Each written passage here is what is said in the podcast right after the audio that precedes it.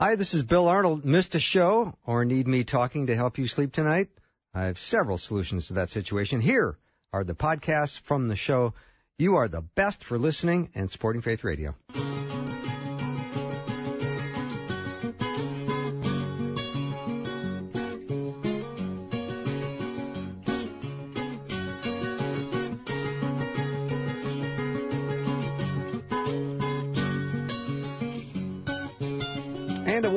Welcome to Afternoons with me. I'm Bill Arnold. We're going to have a great day together. Thank you for uh, joining me.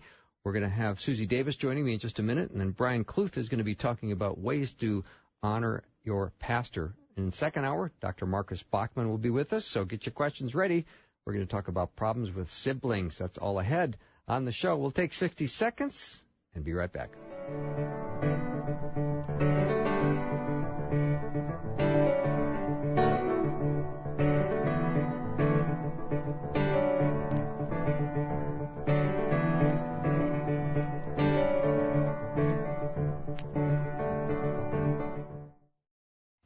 I'm Neil Stavum, manager of Faith Radio. Now, now that we're in the middle of summer, I'm reminded that we live in a land of seasons. Right now, there's a lot more hot than cold, and more sun than clouds. But regardless of the season, the Apostle Paul reminds us to share the gospel. 2 Timothy 4:2 says, Preach the word in season and out. One translation tells us to keep our sense of urgency. Here at Faith Radio, we're committed to preaching and teaching God's word daily, consistently, faithfully. And it's your prayer and financial support that enable us to fulfill this mission. And many of you partner with us as ongoing monthly givers, funding the ministry through every season. Those of you who stand with us day in and day out, thank you. Your gifts provide the financial base to keep Faith Radio strong. And if you're ready to join our support team and keep Faith Radio spreading the good news, make a gift today at myfaithradio.com or call 877 93 Faith. Thanks.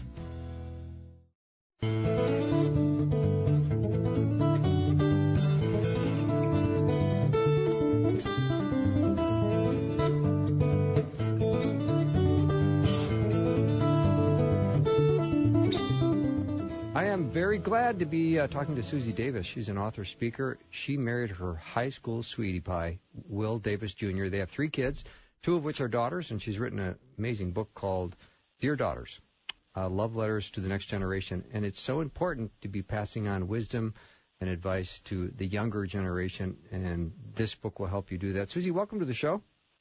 Thank you. I'm so grateful to be on today. Thank you. So, uh, I, I want to ask right away your initial motivation and for writing this particular book. Initially, it started with my two daughters leaving and going to college. I figured. I, I knew it. started with um, them leaving, and I started writing little notes to them online via Facebook and Instagram, and I just found there was a lot of traction. There were a lot of young women responding to them that weren't my daughters, and then I started a podcast called Dear Daughters, and it rolled into a book. That's fantastic. Um, so, isn't it interesting how oftentimes the ministry that God has in store for you is nothing that you like plan out specifically? It just organically organically starts to uh, gain its own steam. Yeah, I love that. It's it's it's creative and fun and spontaneous, and it and it feels very authentic when it does that. Yeah. Now, do older women uh, have uh, a reluctance to step in and play the role of a spiritual mentor? I think they do because they're just intimidated, Mhm. and I've I've heard from a lot of older women who who say they they think mentoring is a Bible study, and so they're they feel like they're not you know advanced theologically or whatever. But really, mentoring is about availability, and it's about and and I call in the book I call mentors spiritual mamas because that's really how it started for me was the kitchen counter sliding a peanut butter and jelly sandwich across the table and talking to my daughter's friends and that's how it can be for other people too. It can be organic and natural and not intimidating at all. Mm-hmm. And then, do you need to have your own kids in order to be a spiritual mama?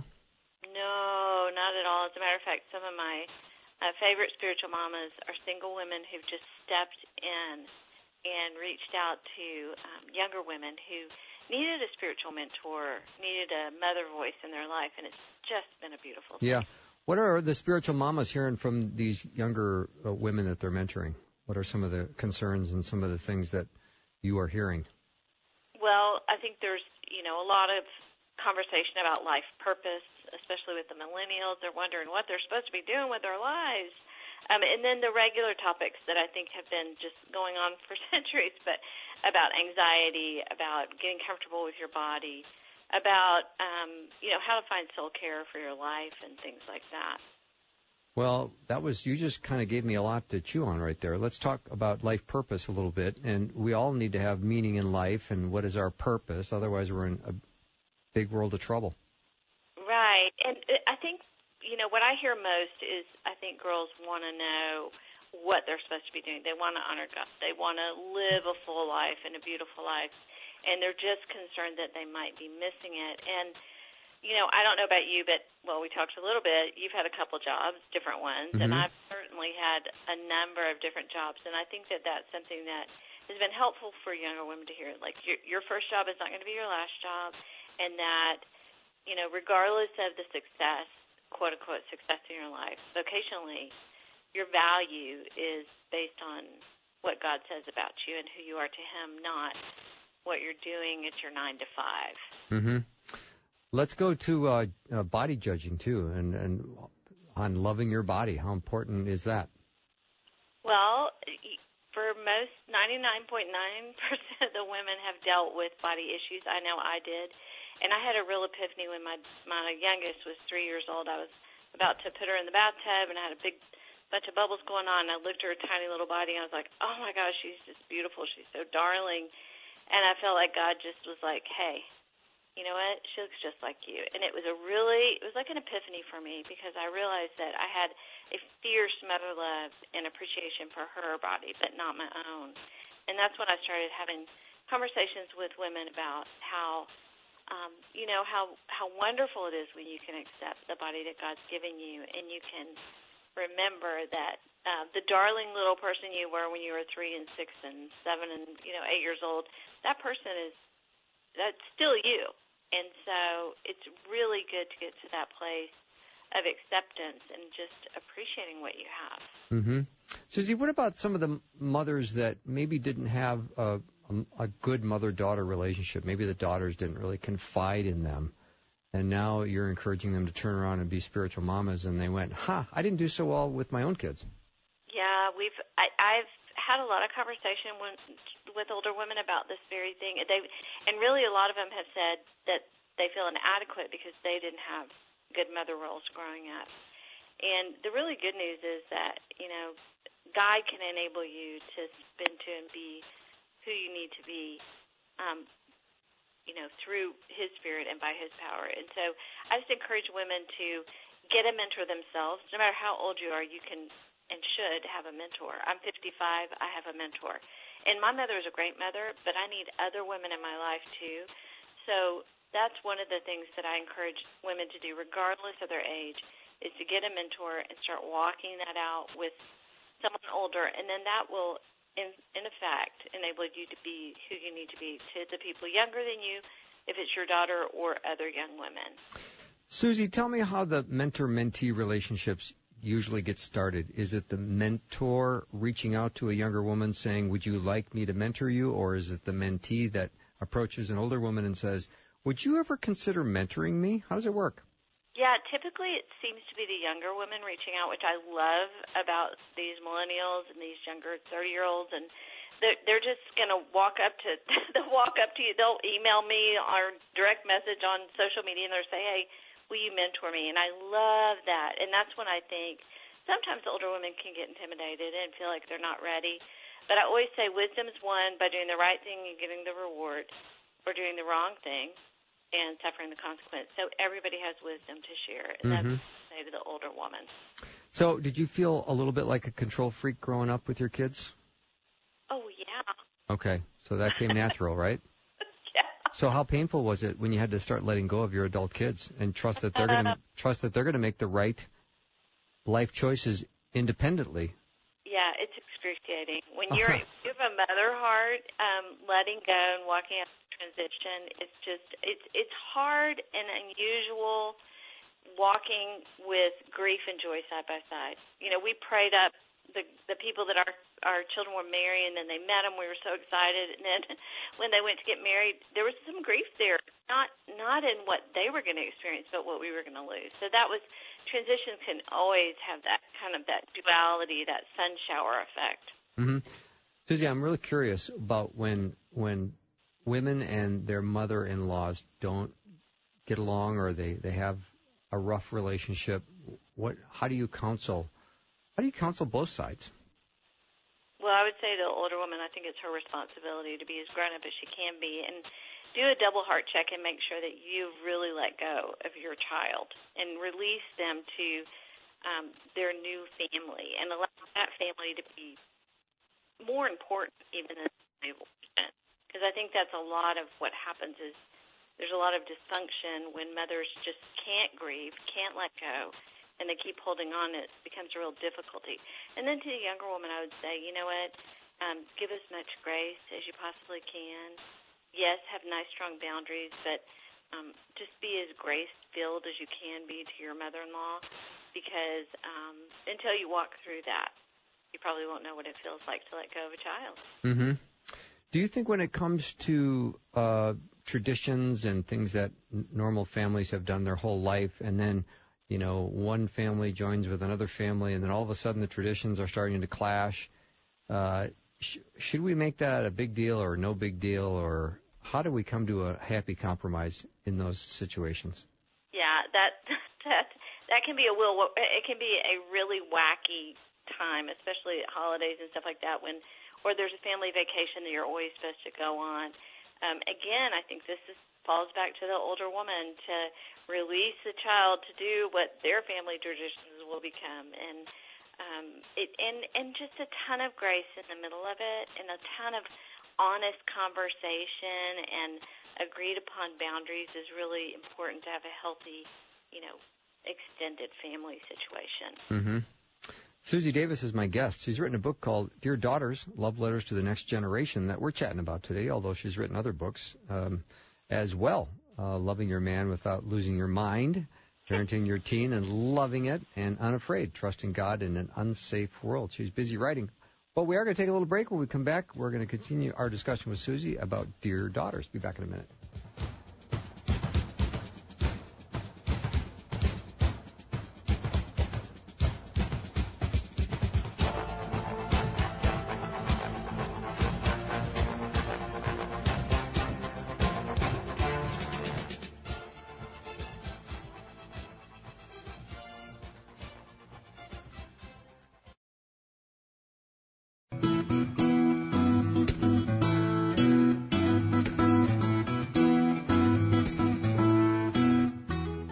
Show. I have Susie uh, Davis on the show, and she's written a book called uh, Dear Daughters Love Letters to the Next Generation.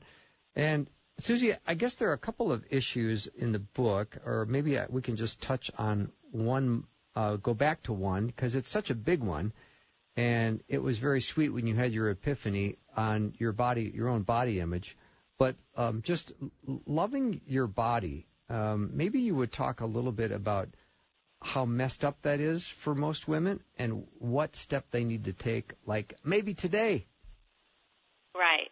Well, it is messed up, and I think that it's it's like the primary reason that women won't get in a swimsuit and go to a public pool. I mean, there's just a lot of body hating going on out there, um, and and it's something that we see in culture. So I don't even need to, you know, bemoan that fact. Everybody knows that. But one of the things, one of the really practical pieces of advice I give women and and I practice it myself is to get a picture of your your baby self and put it in a place where you can see it and just remember you know who who you were when you were little and just remind yourself that you're still that person. And and listen uh, one of the other things I say is you know when you when you're 30 and you're thinking your butt's too big well you know what? Your 40 year old self is going to be girlfriend you had he looks awesome.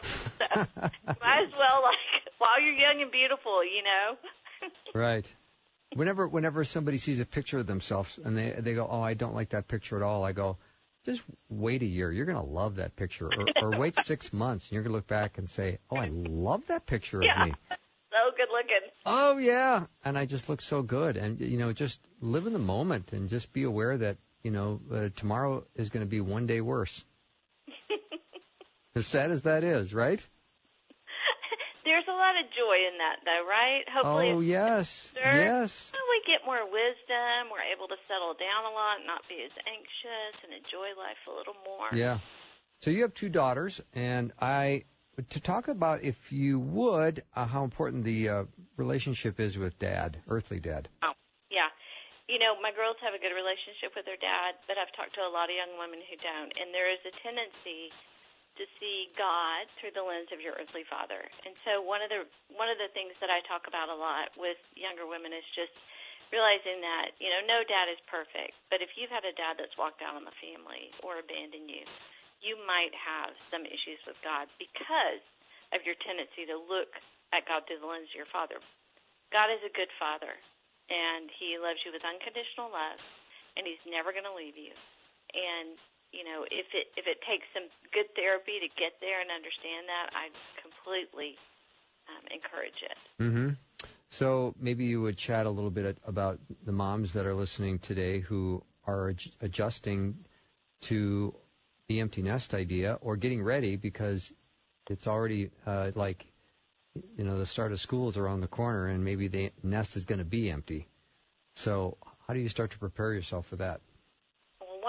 Things I did, and I was the mama when I took my son to kindergarten. I bawled and cried, and then we dropped him at college. I bawled and cried like I was that woman in the hall, with ugly crying over the kids leaving. So I understand transitions and empty nesting, and it is an adjustment. Um, but I just want to encourage that you know every new season requires that something dies in order for something new to come up, and we get that when we see you know seasonal wildflowers and stuff like that, we can observe it and we're unemotional about it. When it's in our own lives, it's really painful.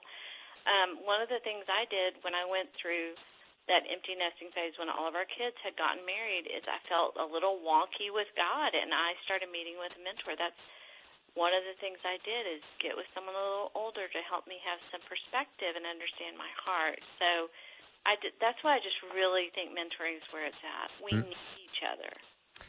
And so, what do you say to the person that has not gotten a mentor? Um, what kind of action plan can you can you encourage? Because yeah. I don't think this happens overnight. You got to find someone you like, you trust, who you believe has you know a strong faith life and right. has margin in their life to meet with me. I mean, it's kind of complicated, isn't it? It can be complicated, but it can also start over a cup, you know, just an invitation for a cup of coffee. But the reason I wrote the book is for you to feel like you had someone to talk to. One of the um, someone reviewed my book and they said they felt like, um, well, they read it and then they said that night they had a dream that I hugged them, and I was like, oh my gosh, it's like the greatest compliment ever. And I want, I want you to read it and feel like I'm right there. And I ask a lot of questions inside the chapters for you to write things down and reflect on your own life. But then what I would love to do is for you to have this as a bridge building tool to meet with someone real time. And it can, like I said, start with, hey, will you go to coffee with me?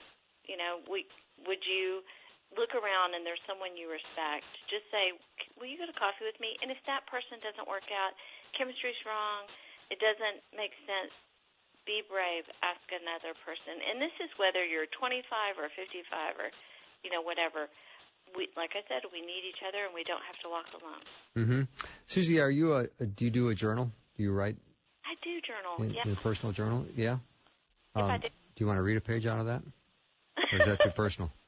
No, I would, except I literally don't have it in this room.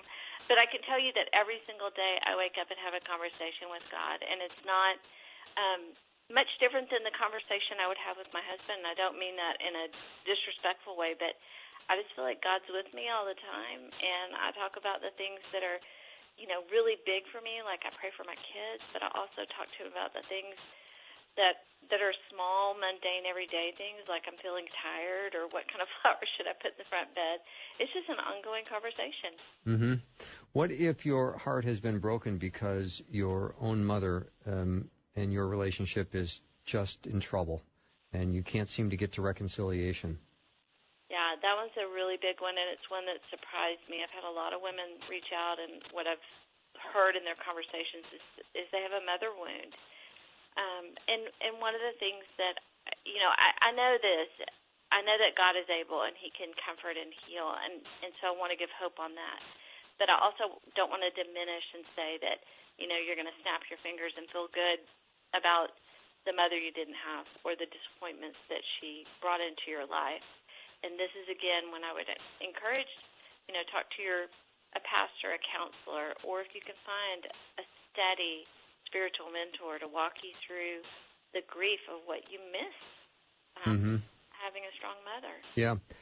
Susie, maybe you would also talk about the healthy boundaries that you put up. You know, if if, if I say to myself, I'm going to mentor somebody, does that mean they can call me six times a day and say, "What up? What up"? I mean, I guess it would depend on the person. It wouldn't work for me, um, and and it wouldn't be something I wouldn't expect my own daughters would be texting and calling me six times a day. You know, I think we need to figure out what works for us. But I do think that there are certain situations where if someone has that kind of kind of dysfunctional dependence, they might need to work that out with a therapist first, and then um, and then seek a mentor. Mm-hmm. So you also uh, have a Dear Daughters podcast. I'd love to hear a little bit about that. Yeah, that one is I, I interview author friends or pastors, counselors. I've interviewed my own two daughters, and we've talked about what a healthy, hopefully a healthy relationship between a mother and daughter looks like. Um, that is just a weekly podcast where you can find more in-depth information about you know the conversations I have with the people I respect and admire. Mm-hmm. And um, just uh, you know, as we wrap things up, I, I just because I think this is such a big deal, and I know you think it's a big deal because lives are changed when uh, when mentors show up and mentor others. There's just no question to that, is there? Yeah, and programs don't change people; people change people, and we need each other. And I think that's just the angle. I mean, it's what Jesus did. He walked around with people. He he picked twelve, you know. Yeah. One day pledged, and but you know that's that's why we're here having this conversation, Bill, is because Jesus had close relationships with people. He did life on life. Yeah. And because this is such a big deal and you care so much about it, Susie, would you, just as we wrap up, just pray for the, the mentors and the mentees that are, blo- are both in a state where they don't have each other yet? Will. Um, God, thanks so much for who you are. Thank you that uh, there's a church without walls and there are people listening right now who are getting good information about your love. And I just pray that God, there's a woman listening and she wants a mentor and she she might even have a tug to be a mentor and I just pray that you would enable her in her everyday life to bump into people where she could fill those two roles. She could be a mentor and a mentee. And um, God, I pray for the women who have mother wounds um, that you would just enable them to be comforted by your Holy Spirit. And I just thank you for um, for this time. And I pray these things in Jesus' name. Amen. Susie Davis, thank you so much. Loved our time together, and I appreciate all the encouragement you have done for us today. Well, thank you so much for having me on your show. Yeah. Uh, again, Susie Davis has been my guest, and her book is called Dear Daughters Love Letters to the Next Generation. We'll take a little break. When we come back, there'll be lots more.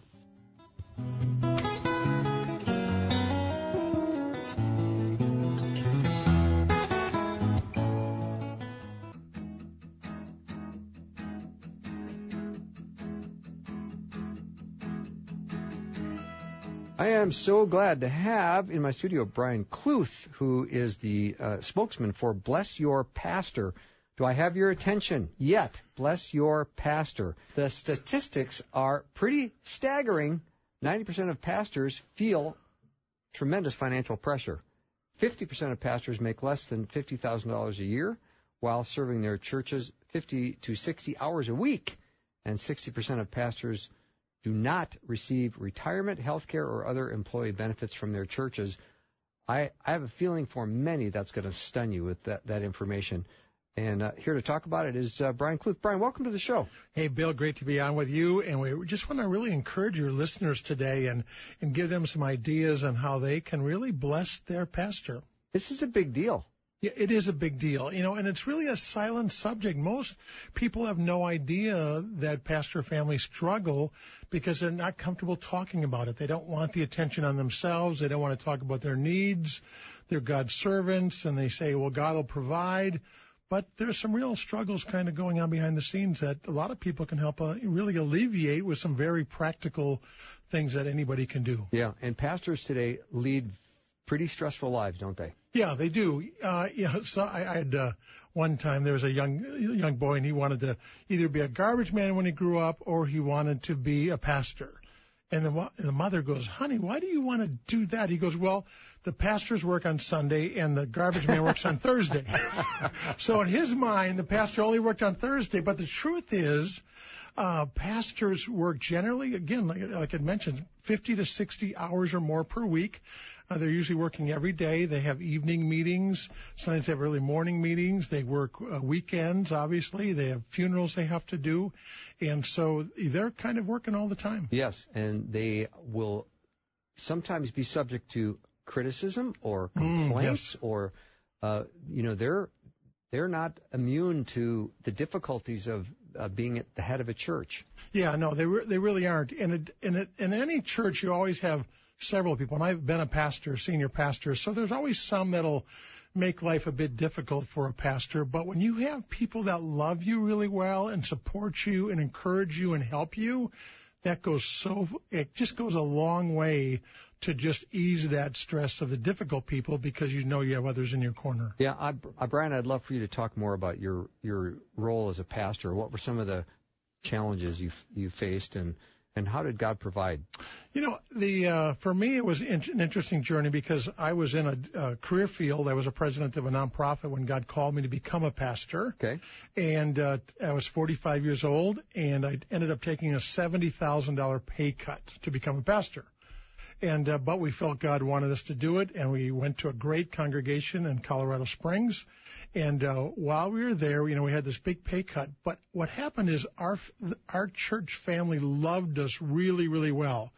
I remember we had mechanics that took care of our car. We we had people that would watch our kids. Uh, we would have um, when my wife had cancer. My first wife had uh, cancer for eight years.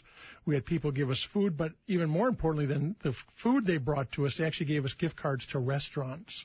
So my wife didn't have to, you know, clean up and set up and warm up the food. We could just go pick up the kids after middle school and and go to a and go to a restaurant and get something to eat. So we had people that just loved us in really practical ways. So although there were financial challenges, we didn't really feel the stress as much because people took care of us in, in so many different uh, ways as a pastor, and, and I really saw that. But also, as I mentioned earlier, you know, there's always some people that are just very difficult in a church, and uh, and we and I had those like any other pastor. But I had so many people that loved us and prayed for me, and so, you know were encouraging and helpful, and it just then became so much easier to to care for the people that were in my congregation. Uh, Brian, the website is blessyourpastor.org, so you can learn all about it at that. And this brochure I have, it says, Bless your pastor, over 50 creative ways to show God's love for your pastor. Now, let me just look at the clock, and it looks like we have time for all 50. yeah, there's a lot of things in that list, but uh, uh, one is just praying for your pastor. How to pray for the pastor. Uh, I had a, ga- a woman that would come to me with a list and say, Pastor, this is how I pray for you. Uh, what what do you want me to add? Nice. And so I put all those things on this list so people could really, really know how to pray for their pastor. And so that was a that was a big thing. And then uh, we just came up with other practical ideas. And on this list of 50, I think in my church, they did all of these different things. I mean, I remember I had people that they had a vacation home and they would share it with us. Uh, we had somebody who, who had an RV, and when my wife was near the end of her life, she really wanted to go on a trip back to Minnesota to see family. She she was from Roseville, just a mile from here, and she wanted to see family, but she couldn't fly. And there was a, ch- a family in our church that, hey, we have an RV and uh, you can you can use that RV because she couldn't fly because of having oxygen, and we did that. And uh, someone let us use their ski lodge and get us ski passes, and uh, when uh, my son was going to do some travel uh, overseas when he was young, we had a, a family that gave us uh, frequent flyer miles so that we could take our son to South America and you know give, he we had him stay with the family. But that that frequent flyer ticket was paid for me, and paid for my son, and then paid for my wife to also go down. And those are just all things that people did within our church family. And so this little 50 ways idea just gives any Christian the ability to think about, hey, who am I? Uh, what am I good at? And what do I have that I can do to bless my pastor? And that's the spirit of the whole Bless Your Pastor movement, is for churches to organize that uh, with their people and then to get, distribute this little flyer so that people can really think about it and then do it. I mean, ultimately, it's really about doing things. Now, 1 Thessalonians 5:12 says we are to show our deep appreciation for those who minister among us. Mm-hmm. Galatians 6:6 says uh, we are to uh, share all good things with those who teach us.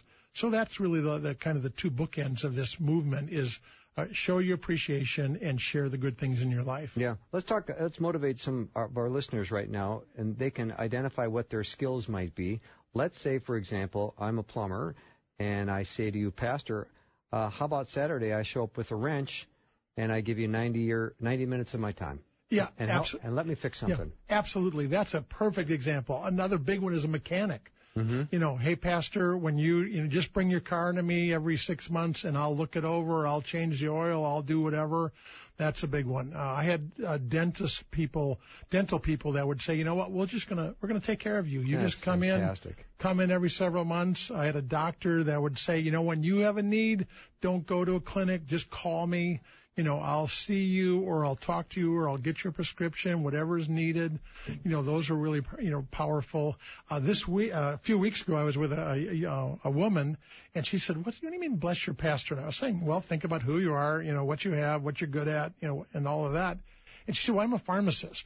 And I said, okay. And she said, so you mean like at, for me, I could get hold of our church staff and I could tell them that any time uh, they need a prescription that they should get hold of me and I'll give it to them at my cost. And I said, well, that's exactly what we're talking about. And I said, but what does that mean? And she said, well, you know, $120 prescription is my cost is $8. Wow. So she said, I'll give it to them at my cost. And she said, that's a way I can bless my pastor and mm-hmm. church staff and it doesn't cost me anything yeah. and it saves them over a hundred dollars. Wow. And when you're struggling with a, a low paycheck, that hundred dollar savings is that's a lot of that's a big savings, and uh, so that's really the yeah. idea here. Yeah. yeah. Well, Brian, coach us as to the best approach we could take. You know, because a lot of times people say, "If there's anything I can ever do for you, let me know." Well, that's kind of awkward, isn't it? It, it is awkward. It's like, well, can you come over and fix my toilet? Well, I, I just was talking to a pastor about this the other day, and he told me that that exact thing. He said, "People tell me all the time, oh, hey, you know, I've got a vacation home. If you want to use it, let me know." And he goes, "You know, it just feels awkward to go yes, ask." it does. Yeah. And so here's what he told me happened. So there's a guy in in Colorado that goes to this guy. This pastor's in Colorado, and there's a guy that every first week of January he gets hold of this associate pastor, and he said, "Pastor." He said, I have a five bedroom vacation home in the mountains. He said, you get first pick of the next, of the coming year. Wow. He said, you pick your week and you and your family and anybody you want to bring along can use our vacation home for nine days, but you get first pick. And and this pastor is telling me for 20 years his family has been able to take a vacation because of that man. But he said because he did it so specifically, yes. it wasn't just hey anytime you need it. Right every January, the first week, he gets a call and says, You pick the first week. So if you're going to help a pastor, sometimes you need to take the initiative. You know, you're you're a car dealer. You know, you you actually say to your pastor, Hey, we can get you the best deal when you're ready and when you need it. You know, we really can help you. And so be specific and uh, and really identify what it is you can do. Uh, another lady I was talking to about this whole idea, she said, "Well, my husband and I we own a Carrier HVAC company." And she said, I think I'm going to approach all of our church staff and ask, ask them, do you have a central air conditioner? And if you don't, we will install it for you. Okay. Wow. That is an amazing uh, gift. I want that person's name because Yeah. I've just become a pastor, just in the last two minutes. there you go. Yeah. But isn't that a beautiful thing? Oh my! It's it's tremendous. That was her. That was in her spirit right away. Wow. That that like wow, we have an HVAC company. We have 60 employees. We can just get hold of our staff and tell them we'll put in an HVAC unit for them. That's amazing. That makes me giddy Yeah. almost. Yeah, it's it's fantastic. All right, Brian, I- I've got a lot more questions, and we're talking to Brian Kluth today about Bless Your Pastor, creative ways to do that. And the website is blessyourpastor.org. Blessyourpastor.org gives you lots of great ideas. So we'll take a little break when we come back. Lots more with Brian. Just a minute.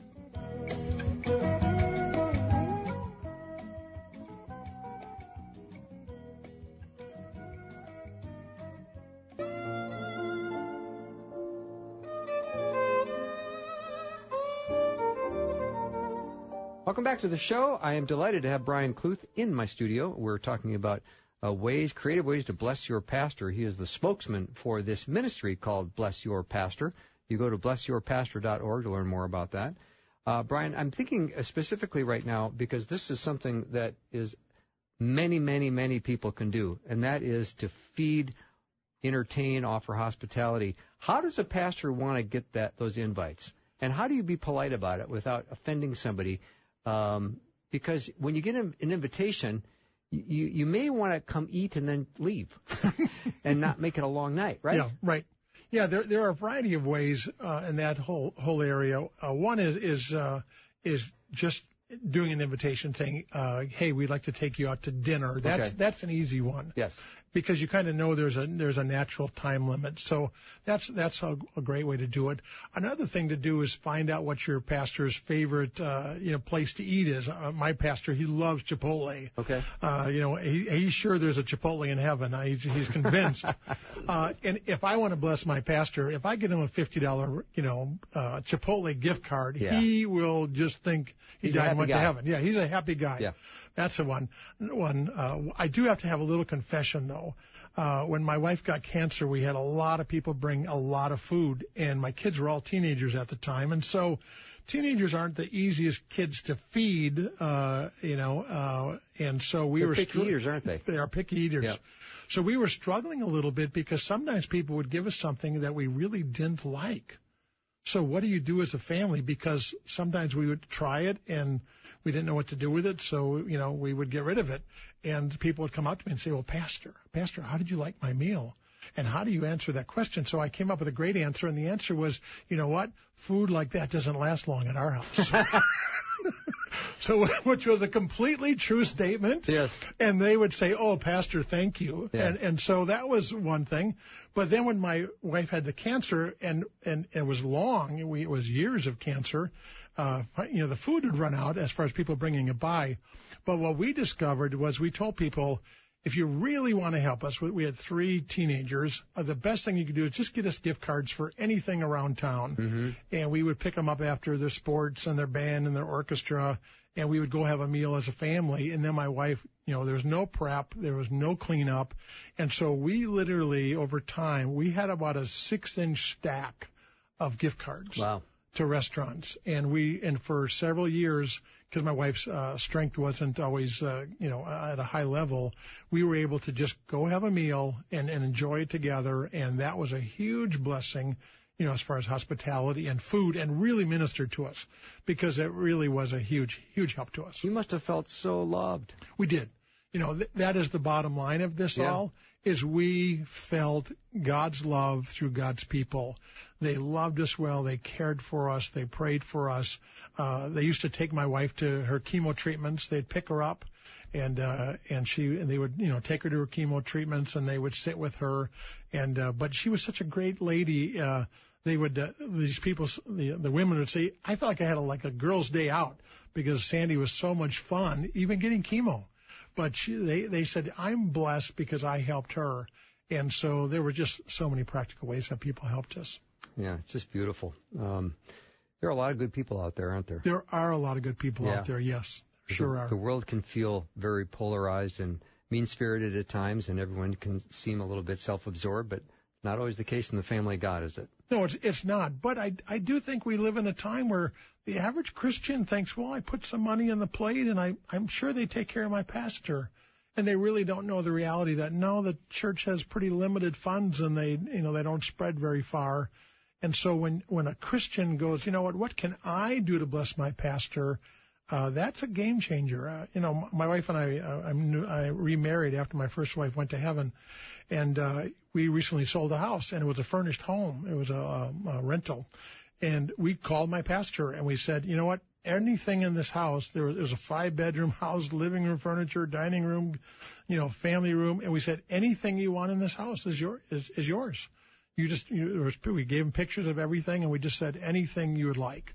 And so again, taking the initiative. And uh, in his case, he actually didn't want a lot. He took the foosball table. Yeah. And uh, you know, I think he might have taken a few other things. But it, but we just give them the freedom to say, hey, we would love to help you. If you want anything, you know, you're free to have it. So. Fantastic. Let's talk about more about the the finances in in uh, blessing your pastor. Mm-hmm. We, we we've talked about some very practical things. There's some there's some beautiful gestures you can make, especially if you have a, a specific skill. Even something as simple as, you know, I, hey, I can babysit. Well, that's, a, huge That's one. a huge deal, isn't it? Yeah, I, I was. Uh, we were. My wife and I were talking with a minister yesterday, and he said he admitted to us. He said, "You know what?" He said, "If I had some people in my church that would just say, "I'll watch your kids," and he said, "We have three and a half kids."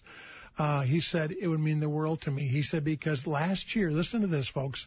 Last year, he said he only went out his, on a date twice with his wife, and he said the reason was he said because it was sixty dollars for babysitting, Yeah. and he said and we only went to Starbucks. So it was a seventy-five dollar night, and we only did it twice because Wow. we just couldn't afford the child care.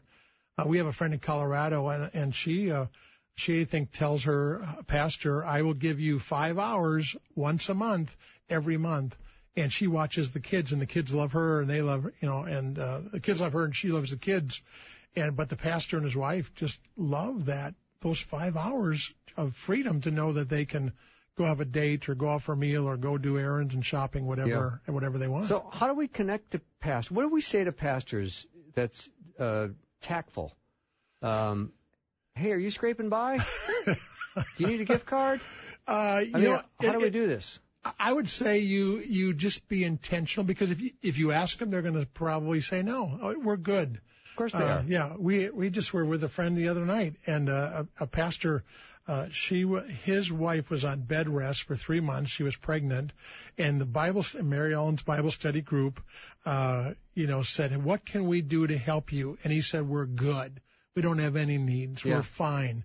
And then they went and talked to the wife, and they said, "What can we do to help you?" Because the the man wouldn't admit it Right. that he had a need. And she said, you know what, my garden is a mess, and uh, and she said, you know, I haven't been able to touch my garden in the summer, and if you could help. And so my wife and a bunch of the other people went over there. Now this was 25 years ago, and this I'm talking to this pastor last week, and he starts crying.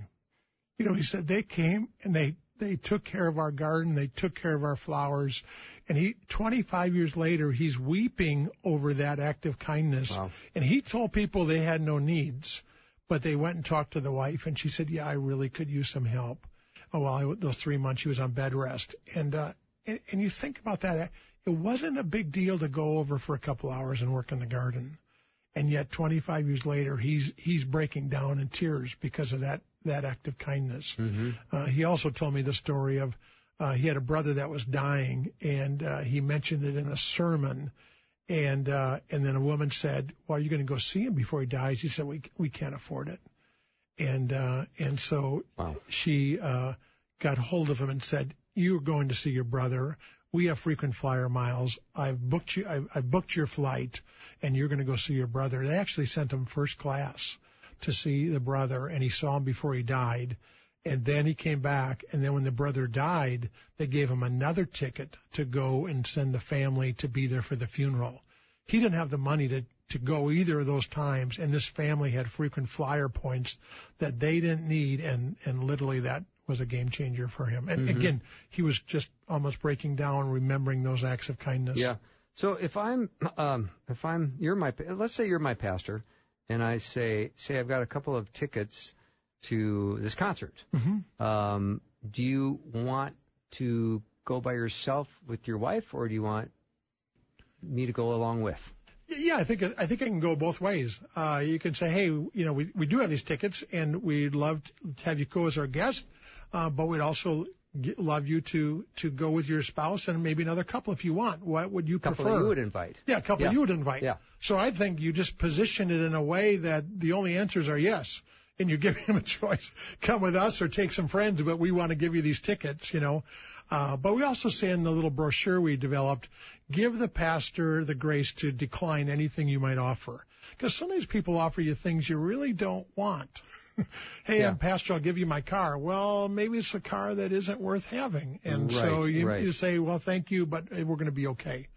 You know, so. And I, I'm sure everybody understands to some degree that you know even something like food Mm-hmm. is is going to be, you know, it's, people's tastes are going to differ, and Yep. you've got this, you know, this one dish that's got all this cayenne pepper in it, and the family goes, ah, we didn't like it, Yeah. and, well, and, the and not thing, to take it personally. right. The other thing to do with that with food is to ask. Say, is there are there is are there is there are there meals you like, or is there anything anyone's allergic to? Actually, if you're going to give a meal, it, it's best to just kind of, you know, find out from the pastor or the spouse, you know, what meals do does your family like, Mm-hmm. and they might really like fried chicken, or they might like, you know, you know, lasagna or whatever. But you know, give them a little few options and let them choose. And so again, your choices are, I can make this, this, or this, and then let the pastor's family Right. choose which one, rather than you bringing something and maybe that's not quite a big hit. Yeah, and of course you can always be sneaky by learning your pastor's birthday or anniversary, Mm-hmm. and that gives you a natural opportunity to say, "Hey, here's a gift card for you and your wife to go out uh, for your anniversary." Yeah, yeah, exactly. And the other thing, a lot of people listening, some of us are, and I'm included, we're sitting on gift cards we've never used. Mm-hmm. You know, we have gift cards for, you know, a variety of things. Well, just pass it on to your pastor. Say, hey, I have this gift card. I haven't, I haven't had a need for it, but I think maybe you could use it. Well, the average pastor is going to say, hey, thank you very much. Yeah. Hey, Brian, it also sounds like it's a really smart idea to talk to the pastor and the pastor's wife. Because you're going to hear two very different stories. you will hear two very different stories. I think generally a pastor's wife will be much more honest about what's going on with with the family and the children and their needs than the pastor. The pastor will, you know, suck it up and say, "Hey, we're all fine." But uh, you know, the truth is maybe that child uh they have a child that wants to go to camp and they they can't afford to go to camp. You know, and if you're family that your son or daughter's going, say, "Hey, we you know, your my kids and your kids are, are friends. We would love to send your child to camp." Because a typical pastor, they can't afford camp. But if someone steps up and, and, and you're going with a friend, that's another example of, wow, the average pastor's family is going to say yes to that situation. So, Mm-hmm. And when it comes to paying things forward, um, it's it's always a good idea to ask a, a pastor if if you'd be interested and to be specific. I have a sofa that's in fantastic shape. yep. um, that if you'd like to see a photo of it, if it would work for you and your family, we'd be happy to give it to you. Yeah, exactly. And again, that example of where I, I sent pictures of everything I had to the pastor and I just told him to pick out anything he would like. And so again, there I gave him the option to decline, you Yes. know, a hundred things. That's a key, isn't it, Brian? Yeah, yeah. Give them the option. To Give them the option to decline. Say, hey, we we have something. Or another way to say it is to a pastor, hey, I have this sofa. If your family, you know, could use it, great. If you know any other family that could use it in the church or a staff member, uh, it's also available to them. Mm-hmm. So, because sometimes the pastor can be a, a pass-through person. He knows of a need or he knows of a family, so he might not have a need, but he may well know of someone that has a need. Right. First Timothy 5:18 says the worker de- deserves his wages, and First Thess 5:11 says encourage one another and build each other up. That's the beautiful uh, mission of Bless Your Pastor. How do listeners learn more about this? Go to blessyourpastor.org, Yes. and you can learn uh, all about the ministry and and benefit from it. You bet. Yeah. And, and one quick thing, we for church boards, because really it's the church board, board's job to do this. Yes. So we have a seven-minute training video for the church board, and then all the free resources. So uh, just go to blessyourpastor.org, indicate you're a church board member, spouse of a board member, whatever. Get that free video and all the free materials, and your church can bless your pastor and church staff. Fantastic. Brian Kluth, thank you so much for coming into the studio. Been great to meet you. Hey, thanks. Thanks God so much. bless to every, God's blessings on everybody. Blessyourpastor.org is the website. We'll take a short break and be right back.